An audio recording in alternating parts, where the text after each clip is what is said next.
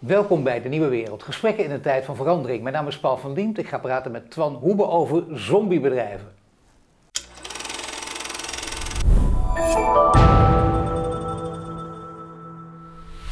Twan, welkom.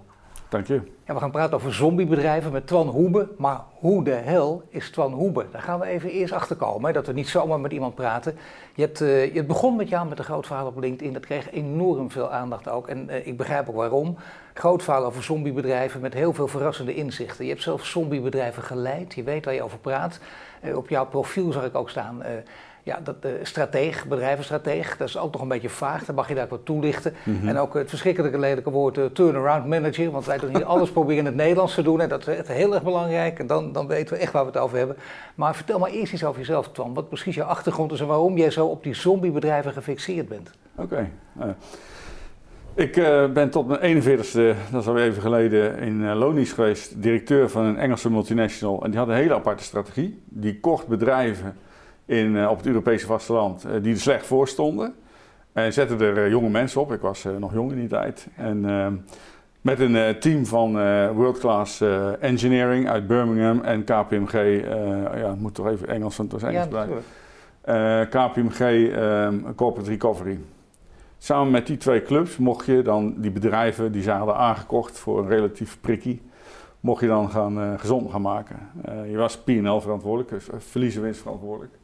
En uh, binnen dat uh, gremium ging je dat werk doen. Ik heb dat vier jaar gedaan, ging heel goed. Ik mocht ook uh, vanuit mijn werkzaamheden bij een locatie in Rode, mocht ik andere bedrijven gaan doen in Europa. En dus ik, ik zag zo allerlei bedrijven in de grootmetaal, die vielen onder deze Engelse, het Engelse beursfonds. En daar heb ik eigenlijk het vak geleerd.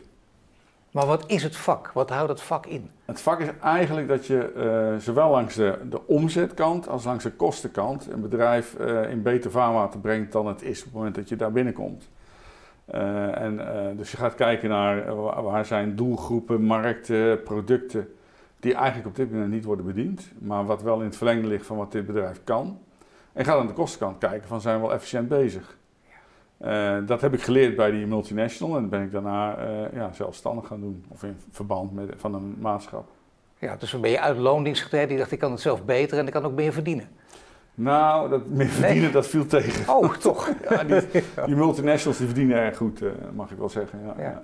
Waarom heb je dan toch gedacht, ik neem zelf de stap en ik, ik ga het voor mezelf doen? Nou, dat, dat was een beetje oorzakelijk. Um, het bedrijf, het bedrijf waar ik verantwoordelijk voor was, die werden op een gegeven moment weer verkocht, want uh, ja, dat is ook een beetje anglo-saxisch, korte termijn. En uh, ja, die koper van het bedrijf waar ik verantwoordelijk voor was, die zei van ja, ik heb mijn eigen management, dus uh, ja, ga maar wat anders zoeken. En, dat, je had echt geen keus? Ik had geen keus. Het was niet eigen wijsheid dat je dacht, ik kan het beter? Nee, nee, nee, nee. Het was echt, het was, nee, nee, het was omstandigheden. Ik, ik, ik, ik had graag dit werk blijven doen binnen dat Engelse gebeuren, maar ja, het was even niet gegeven. Wat, wat, je leert daar veel, hè? Ik bedoel, je leert daar veel voor je, voor je verdere leven. Ook voor, om, tot je, tot je dit, door dit soort artikelen en inzichten komt, waar we dadelijk uitgebreid over, over gaan praten. Maar wat heb jij vooral geleerd bij, bij, van, van dit bedrijf? En dat bedoel ik in positieve en negatieve zin. Uh, in, in positieve zin heb ik gezien, geleerd, en ook bij veel bedrijven die ik daarna heb uh, mogen leiden, dat uh, het verdienmodel wat men heeft, dat het achterhaald is en mensen hebben het zelf niet in de gaten. Zo. Ja ze zitten ergens in en, en, en de, de werkelijkheid achterhaalt ze. En ondanks dat natuurlijk die bedrijven over het algemeen meer kennis van de markt hebben uh, dan ik als ik daar binnenkom, ja. hebben ze een aantal dingen over het hoofd gezien. Ik kan daar wel voorbeelden van ja, geven. Graag. Ja, okay. um, een bedrijf, uh, nou bedrijf, dit bedrijf waar ik dus uh, in loondienst nog heb gezeten, dat was een, een, een, dochter van Gisper geweest, kantoormeubelen, en die maakte voornamelijk vrijbare archieven. Uh, voor uh, opslag van allerlei documenten. En dat was toen al, eind jaren 90, uh, aan het, nou, de omzet gleed weg. Ja. En dat kwam omdat er werd digitalisering vond plaats. Ja. Dus al die documenten die in die archieven gingen, die werden gescand en die kwamen op een harddisk te staan in plaats van dat ze nog in zo'n verrijdbare kast gingen. Ja. Dus je, je moest wat anders bedenken, wil die nog verrijdbare kasten gaan verkopen. Ja. En, en, ja, dus wij op zoek naar. Uh, ik, een van de vragen die ik stelde was van. Welke voorwerpen, objecten kun je niet digitaliseren, maar passen wel in deze kast die wij hier maken? Ja, ja. ja dat was. Uh, dat was toch wel even. Dat, moest, dat was even, even, even nadenken. Maar er kwam op een gegeven moment een verlegen verkoper die zegt, nou, uh, wat dacht je van kunstobjecten?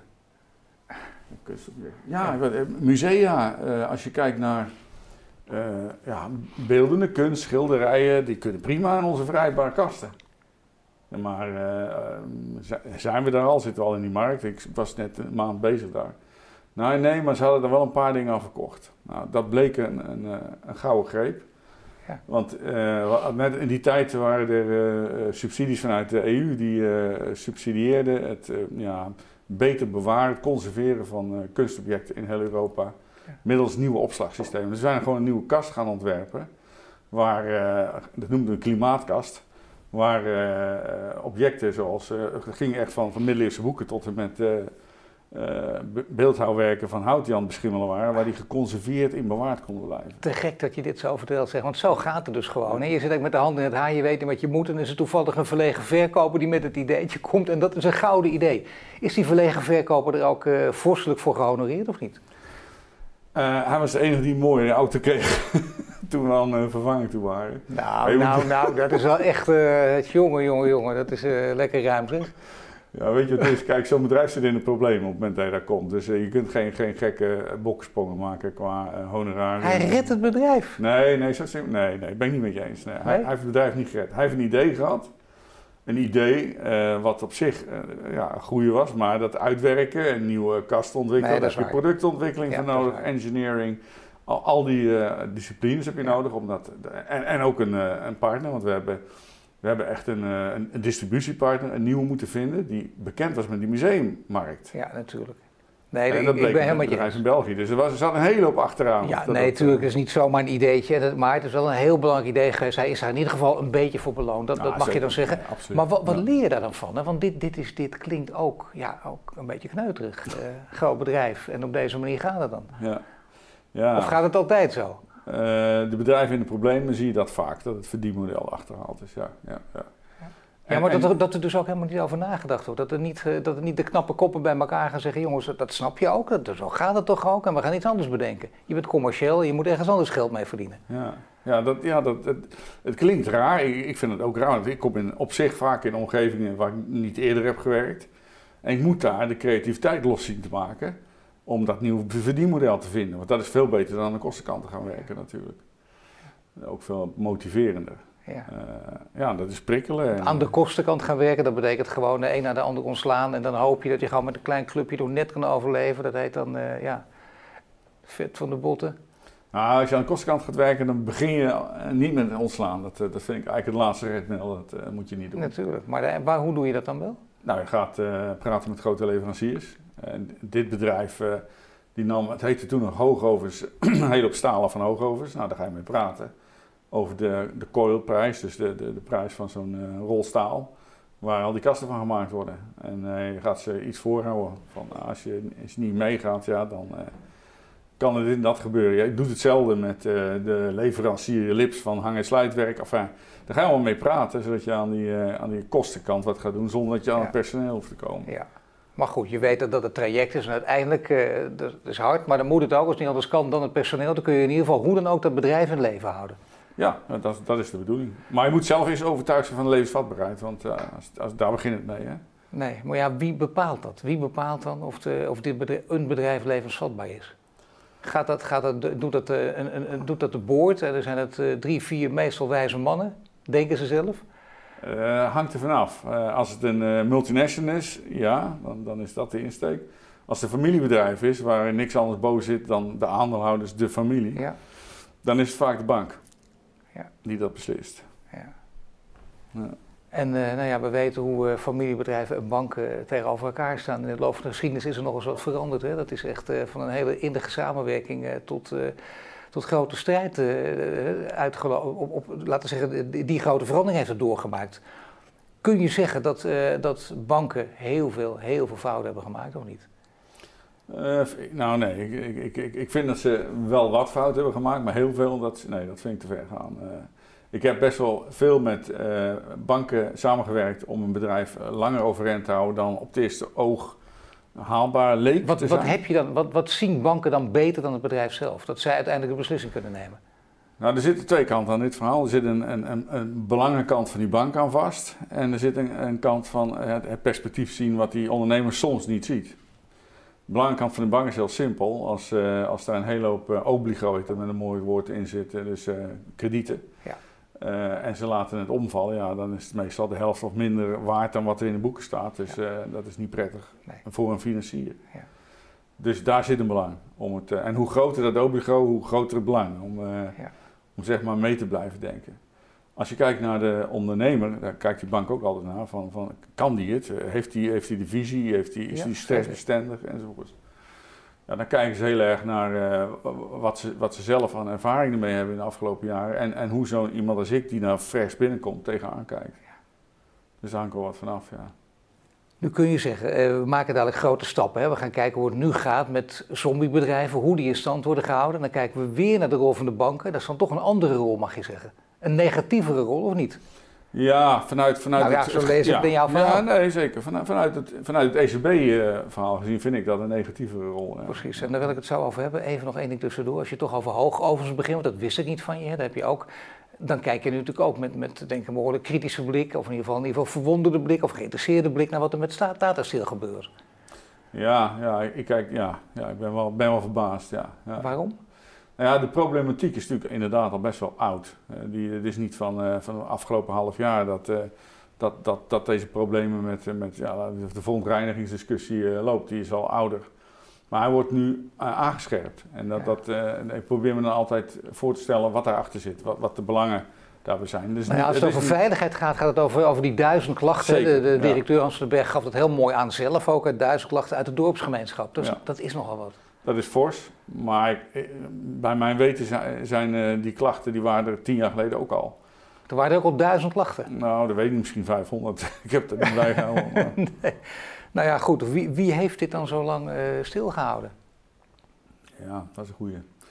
Daar, daar, ga ik nog onderzoeken. Maar ik, ik denk dat er, daar hebben allerlei belangengroepen, dat is altijd zo. Als, als iets om veel geld gaat, dan, zijn, dan, dan kom je in een krachtenveld terecht waar allerlei belangengroepen iets ja, van vinden en, iets, uh, en invloed hebben. En uiteindelijk gaat het om wie de meeste invloed heeft. Hoe schat je de situatie nu in? Want uh, je, natuurlijk kijk je van buiten, maar je hebt er ook binnen gekeken kent die wereld ook. Mm -hmm. ja, uh, groen staal gaan maken. Nou, allerlei verhalen, voor- en tegenstanders, kan het wel of kan het niet. Mensen die roepen, je moet het helemaal niet doen, maar dan moet je het bedrijf opblazen. Of doe toch mee met de trend die nu bestaat. Of het is ook beter, noem maar op. Hans van den Berg, die directeur, die, die durft in ieder geval naar buiten te treden. Mm -hmm. Heel erg belangrijk, denk ik ook. Dat zie je zelden in dit soort situaties, moeilijk genoeg. Maar wat is, wat, wat is dan, als jij er als buitenstaander, maar toch relatief binnen staat, met, met de blik van binnen naar kan kijken... Wat denk je dan? Wat zijn dan hele goede scenario's die ze zouden kunnen volgen? Eh, ik geef één voorbeeld, we aansluiten een beetje met de hoge uh, Tata Steel. Uh, veel kleine bedrijven uiteraard, maar er speelde hetzelfde. Dat, dat, dat stond er, dat, dat, was financieel in zwaar weer, dat kan ik van Tata Steel, Steel niet zeggen volgens mij. Um, en daar, daar, kwam ik en er was een, was een, een, een potentieel milieuprobleem aan de gang, behoorlijk. Ja. Daar, daar, stond ja. namelijk uh, iets van uh, 600, uh, nee, nee, nee, 60 ton gevaarlijk afval uh, op de binnenplaats. En dan mochten er maar 10 zijn. want volgens de milieuvergunning. nou, als je dat ziet en je komt daar als nieuwe directeur binnen en je doet daar niks aan, dan heb je een heel groot probleem. Niet, niet ik persoonlijk, maar ook het bedrijf. Afijn, ja, want je, je kun je dat niet permitteren. Nee. Dus uh, toen ik dat zag, uh, het is een bedrijf dat veel met chemische spullen werkt. En, en dat risico ook van als dat gaat lekken of weet ik veel brand. En, daar moet je dan niet aan denken. Zeker niet als het uh, nou, niet al te ver van de woonwijk af ligt. Dan ga je, ik, ik ben toen met, met, met de financiers gaan praten. Ik zeg, kijk, je kunt twee dingen doen. Of jij geeft me geld nu om die, die rommel weg te laten halen. Of ik, of ik stop ermee. Want ik, ga, ik ga niet, ook met die 60 ton op de binnenplaats, ga ik niet proberen het bedrijf te redden. Dat is niet haalbaar. Nee. En ik heb dat geld gekregen. Dus ergo, je moet financiers aanspreken als je in zo'n situatie waar milieuproblematiek speelt. Nou ja, goed, maar, maar waar, welke, wat zijn de grote financiers nu? Hè? Want wat, wat zou je nu het beste kunnen gaan doen? Je ziet er wat er gebeurt, je probeert ook de overheid erbij te betrekken, daar heel veel geld vandaan. Dan zijn we allemaal uh, mede-eigenaar van het probleem, maar dat is dan de oplossing. Is dat ook de beste manier, denk je? Nou nee, de beste, beste manier is uh, altijd, maar dat kost geld natuurlijk, dat je vanuit, uh, vanuit interne overtuiging als bedrijf hier wat aan wil doen. Ja. Weten dat dat geld kost. Nou, dan moet je toch weer naar je aandeelhouders vaak toe. Zeker bij zo'n uh, multinational, het is een onderdeel van een groot Indisch complex. Ja. daar moet je dan naartoe en, en die moet je zover mee zien te krijgen. En als ze dat niet willen, ja, dan krijg je alternatieven die ik ook in mijn praktijk heb gehad. als ze niet mee willen, ja, dan moet je kijken of een andere eigenaar erbij past die dat dan wel wil. Dat, die overweging. En sta je er te ver van af of zeg je nou, ik weet genoeg, ik zie genoeg en ik voel genoeg om te weten welke kant het op gaat? Bij Tata Steel? Ja. Nee, dat dossier wil ik, nee. Nou, ik, volg het wel, uh, wat in het FD staat en zo, maar voor de rest, uh, nee. Ja, nee, maar dat, oké, nee, maar dat, dat is een ander verhaal. We willen alleen maar deskundig hier praten. Ja. Althans, uh, mensen die gewoon weten waar ze het over hebben. Kijk, jij weet waar je het over hebt als het gaat over zombiebedrijven. En ik citeer nu even uit dit verhaal, waar, dus heel veel mensen, waar heel veel mensen op gereageerd hebben. Je zegt, uh, kijk, uh, de OESO en de, en de BIS, de Bank der Banken, die hebben onderzoek gedaan. Uh, de, en die geven aan dat de Europese economie wordt beschadigd. Wat blijkt? De opbrengst van de aan de ECB verkochte staatsobligaties wordt regelmatig door commerciële banken aangewend om zombiebedrijven te herfinancieren. Mhm. Voor die bedrijven. Gunst, en dan allemaal voor die bedrijven ook in gunstige condities. Op die manier worden ongezonde bedrijven in leven gehouden die zonder het ruime monetaire ECB-beleid al lang failliet zouden zijn gegaan. Voordeel voor de banken is dat ze hierdoor geen verlies hoeven af te boeken op de zonder deze ECB op, op de zonder deze ECB-opkoop gefailleerde zombiebedrijven. Dus zonder die ECB, zonder die lage rentestand, allemaal weg met die bedrijven. Ja. Is dat ook de meest gezonde oplossing? Dat dat af en toe gebeurt, is keihard, maar zo hard ook niet. Op lange termijn val je toch een keertje om, dus had het maar gewoon laten gebeuren. Dat vind ik wel, ja. ja. Ik vind wel dat je dat niet in één klap kan doen. Je moet dat uh, gedoseerd doen. Eh, maar daar hebben, daar hebben ze volgens mij, zeker de ECB, een steek laten vallen. En, en banken die gaan daarin mee natuurlijk, die hebben daar een steek laten vallen. Nou, vertel eens even wat voor steek, want dat is een klein woordje denk ik. Hè? Want het is nog een steek met gevolgen. Welke steek is dat die ze hebben laten vallen? Nou, als je uh, bedrijven blijft financieren uh, die op zich uh, moeilijk of niet levensvatbaar zijn. En je doet ook niets aan, aan de structuur. Dus je gaat niet kijken naar het verdienmodel, je gaat niet kijken naar de kosten, ook niet naar de bezetting of het management. Je doet gewoon niks. Ja. Dan gaat het een keer fout. Alleen het, het gaat later fout. Je schuift het probleem naar de toekomst weg. En je financiert dat met, uh, met geld dat ja, in, in, ja, in, in, veel gevallen gecreëerd is, zeg ik dat maar, uh, vanuit de ECB. Want die ECB, mooi geciteerd net, die heeft dat geld uh, wat, wat, wat weer bij, bij commerciële banken terechtkomt. Door het opkopen van staatsobligaties van die banken. Staat toe, de ECB staat toe, dat die banken dat weer gebruiken om die zombiebedrijven te herfinancieren. Ja, en dat is voor die banken heel gunstig. En die doen dat dan ook willens en wetens. Want die weten dat dit in ieder geval in hun voordeel is, maar dat dit niet in het voordeel is van de maatschappij in zijn geheel. Juist. Om het nou eens even heel keurig en, en uh, in de ogen van, uh, van critici heel naïef te zeggen, maar dat is het niet, want hier komt het op neer. Hier komt het op neer en, en, en je ziet wel, want uh, die, die, die BIS-rapporten die je net citeert, die, die hebben ook differentiatie aangebracht naar welke landen dat dan meer of minder speelt. Ja. En ja, zonder het puur voor Nederland op te willen nemen, wij zijn wel een, een braafste jongetje van de klas. Uh, bij ons gebeurt het relatief weinig. Uh, dat herfinancieren van slecht lopende bedrijven. Hoe met, komt dat? ja, hoe komt dat? Ik denk, ik denk eerlijk gezegd dat, dat ook het, het, uitstaande krediet bij niet zo goed lopende bedrijven in Nederland beter gemanaged wordt. Of dat dat beter onder controle is. Ik denk ook dat niet zoveel bedrijven zijn in Nederland, in verhouding tot andere landen zeker niet, die er zo slecht voor staan dat het nodig is. Het aantal zombiebedrijven in Nederland is, is naar ramingen van, uh, van onder andere de Nederlandse bank en dergelijke. Nou, het zal maximaal 5% zijn. Uh, terwijl in landen als Italië en Griekenland, ja, staat in die BIS-rapporten, kom je aan 20, 25%. Ja. Een kwart van de economie, dat is wat. Maar dat betekent wel, met deze cijfers voorhanden en dit rapport ook voorhanden, uh, is het belangrijk ook niet. Je doet niet voor niks zo, zo, zo, ik zou bijna zeggen, stevig oproep, ook op LinkedIn dat moet gevolgen hebben. Dat is een waarschuwing ergens voor. Waar, waar waarschuw je precies voor? Ik, ik, waarschuw eigenlijk voor hetzelfde wat je dus in die, landen met die hele hoge uh, dosering aan zombiebedrijven ziet. Griekenland en Italië. Ja, ja. Dat je op tijd zelf durft na te denken en te kijken in de spiegel. Klopt dat verdienmodel nog? Hoe ziet mijn markt er over drie jaar uit? Of over vijf jaar? ben ik daar, eh, kan ik daarop voor sorteren? Dat de onderneming dat doet, zeker die familiebedrijven. Ja, maar dit is te moeilijk. Dit, dit kun je bijna niet doen, want dan moet je zelf beslissen. Je kijkt in de spiegel ja, ik moet inderdaad de stekker eruit trekken. En dat, gaat, dat, dat kan bijna niet, want je, je misschien is er wel zo'n zo'n hele verlegen verkoper hè, die opeens voorbij komt met een heel goed idee. Nee, nee, nee, nee dat, is, dat is een beetje ex, te extreem. Je, je, hoeft niet te besluiten stekker te trekken, maar je moet gaan kijken van als, als het nog gaat. Hè, dus uh, liefst voordat een bank aan boord is van, met de afdeling bijzonder beheer hoe sta ik ervoor? Wat kan ik beter doen? En, en maar het probleem is dat een heleboel ondernemers uh, het moeilijk vinden om in de spiegel te kijken. Van, want, want het idee van ik heb het altijd goed gedaan, het gaat goed. Dit, als het nu tegen zit, ja dat is echt een crisis, dat komt door corona, het komt altijd ergens door. Ja. Dat, dat, dat zien ze eh, vaak te weinig. Dus, uh... Nou ja, dat begrijp ik ook, omdat het heel lastig is. Hè? Om dat dan tegen jezelf te zeggen dat je, het is als het heel lang goed gegaan is. Maar jij kunt, dat schrijf je ook, je kunt onder de motorkap kijken van die, van die zombiebedrijven, hoe die eruit zien. En waar herken je dan precies dat zombiebedrijf aan? Want je hebt er zelf voor gewerkt, voor zombiebedrijven. Ja, nou ja, ja er zijn een aantal dingen die kun je wel uh, al in algemene zin noemen. Ja, ja. Uh, het, de, de, de, bezetting van, van het personeel, de, de, zeg maar, het aantal jaren dat mensen in dienst zijn, die gemiddelde duur die is een beetje erg lang, die is boven de 15 jaar. Dat, daar moet je toch kritisch naar kijken. Ik bedoel, het is heel goed als je oude getrouwen aan boord hebt die het bedrijf kennen en jou kennen en collega's.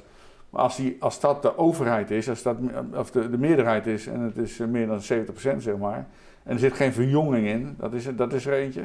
Maar geldt dit ook voor, voor kleine zombiebedrijven, dus ik bedoel voor, voor de kleine MKB'ers? Ja, ik, Want die zweren juist, hè, die, de, de sterke MKB'ers, die hebben juist heel lang ook mensen in dienst. Daar onderscheiden ze zich door. Ja, zeker. Maar eh, een gezonde mix. Uh, ik, ik, denk bij kleinere MKB-bedrijven, dat, dat, dat ja, is dan vanaf 10 tot 50 uh, eh, zou ik zeggen. Ja. Dat is een beetje de moeilijke groep ook. Uh, qua als, als de economie weer gaat schuiven, die, ja. die, die, die, die hebt de eerste tegenslag. Dan moet je ook kijken dat, dat niet meer dan de helft van, van je mensen ja, zeg maar heel lang bij je aan je verbonden is. Nee, laten we zeggen, je kijkt even naar zombiebedrijven, dan zeg je dat is ook jou, op basis van jouw ervaring en jouw kennis, zeg je nou, dat is als mensen eh, te oud zijn en, en de hele groep is eigenlijk te oud en ze werken al te lang, langer dan 15 jaar bij je, dan moet je gaan oppassen. Dat is al één punt. Dan is het in ieder geval tenminste tijd voor vernieuwing of je hebt het te laat gedaan. En wat nog meer? Ja, en, en nogmaals, het, het verdienmodel zelf. Hè. Uh, het voorbeeld ja. van, uh, van, die, van, van die archiefkasten die, uh, die niet meer worden verkocht, want er is geen papier meer om erin te stoppen. Ja, dan moet je het anders gaan bedenken. Uh, ander voorbeeld, uh, een, een, een, direct mailbedrijf. Die, eigen, die maken campagnes voor uh, supermarkten en dergelijke. En reisbureaus om, om folders te maken waar dan vervolgens een product of producten in worden ge, gepromoot. als je gewend bent als direct mailbedrijf om alleen maar drukwerk te leveren. En je bent vergeten dat er ook een Facebook is waar je actief op kan promoten. Of een, een, een e-mailcampagne. Je hebt dat ja. helemaal niet in je portfolio. Dan loop je achter. Ja, nee, maar dat is wel zo stomzinnig. Ik bedoel, komt dat ook nog Met voor? alle respect. Dat gebeurt ik ook kom nog. in zulke bedrijven, ja. ja, ja. Nu ook nog steeds, op dit moment? Uh, ja, ja, nou ja, op, dit, moment is er geen crisis. Hè. Het gaat allemaal heel goed. Hè. Er, zijn, uh, er zijn geen bedrijven in de problemen, nauwelijks. Nou, wacht even, dat zien we dus ook. Hè. Dat, dat zien we niet. Maar dan krijgen we de vreselijke uh, Q2, Q3 2022 en zo gaat het maar door. In elk nieuw kwartaal kunnen we weer wat gaan verwachten. En de verwachting is, en niet, we, kunnen inderdaad hoger speculeren, je weet het nog precies, maar met uitstel gebeurt er natuurlijk wat. Die steun valt weg in oktober en daarna zul je het zien. Is dat, ook, is dat het meest reële scenario volgens jou ook? Ja, ja, zeker in combinatie met een aantal dingen die niet vaak in de media worden genoemd. Uh, er wordt vaak genoemd, die, die steun valt weg, dus het kan wat spannender worden. Maar uh, wat ook wegvalt, is dat bedrijven uh, geen belastinguitstel meer hebben of krijgen. Dus het, het, ja. het niet hoeven betalen van je BTW per kwartaal of je loonbelasting. Dat, ja. wordt al, dat moet allemaal weer wel. En je moet het terug gaan betalen.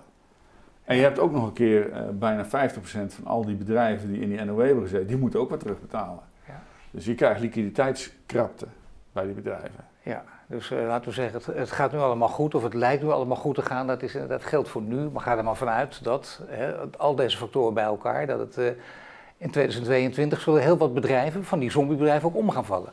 Ja, tenzij, dat weet je maar nooit, er weer een of ander creatief idee komt uit, uit Frankfurt of, of Brussel of, of, ons eigen land. Ja, creatief ideeën uit Brussel of Frankfurt, noem maar eens een paar. Wat zou daar voor creatief idee vandaan kunnen komen? Nou ja, het, het, doorgaan met, of het, het, verhogen, het ophogen weer van, De steun in de zin van ja. goedkopere kredieten. En dan moet je denken aan, aan, aan wat ook al gebeurt, hè, negatieve rente. Dus mensen krijgen geld toe. Je leent wat, maar je krijgt geld achteraan. Een half procent, dat kan meer zijn. Het IMF heeft er al voor gepleit om tot min 4% rente te gaan. Ja. Vorig jaar, ik vind dat nogal wat. Maar stel je voor dat ze dat gaan volgen. Dan hou je bedrijf overeind, maar de burger die gaat eronder lijden.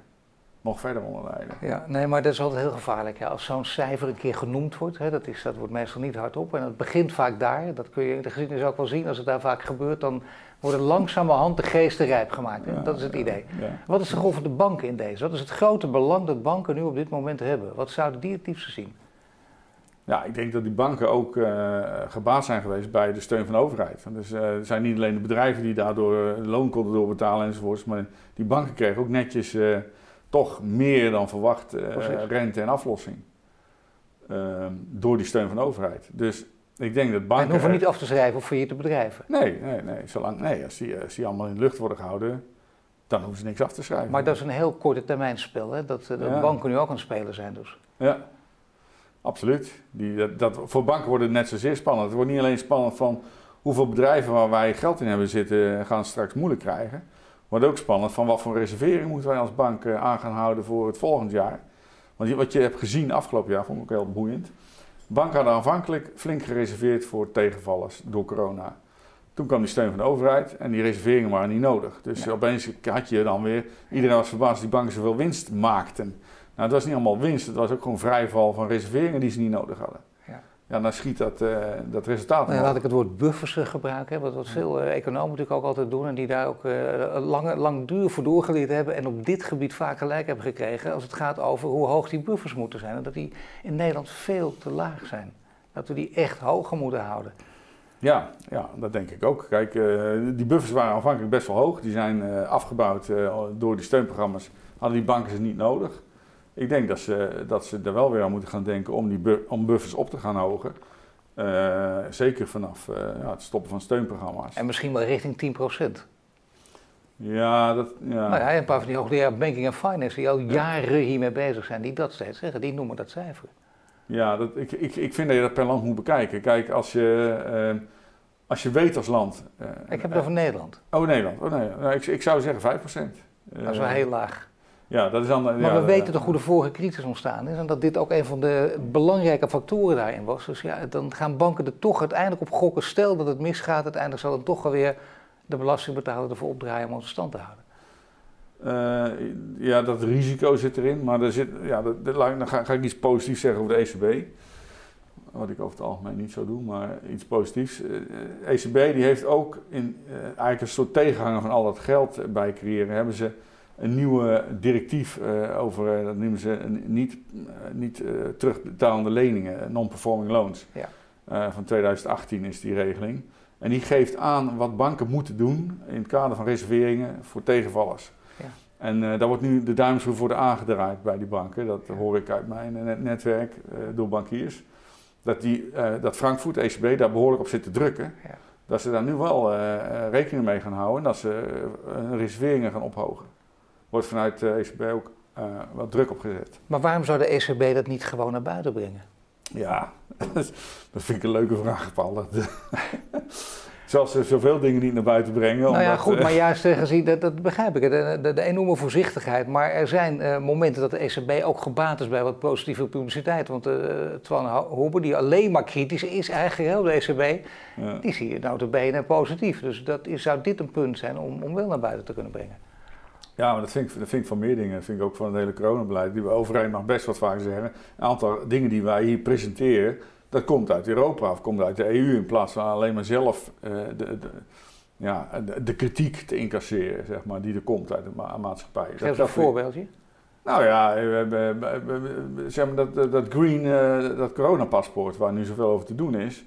En wat je ook mee moet nemen als je naar de horeca wil of naar, naar het terras, hoeft dan niet meer. Daar zit je helemaal niet op te wachten natuurlijk. Als je vindt de horeca liefhebber, schat nee, ik gewoon. Ik, ik zit heel graag nee, op het terras, en, eh, maar dat, dat mag dan nog wel. En, uh, even los van of je gevaccineerd bent of niet. Maar als je niet gevaccineerd bent, kun je dus niet meer die horeca in.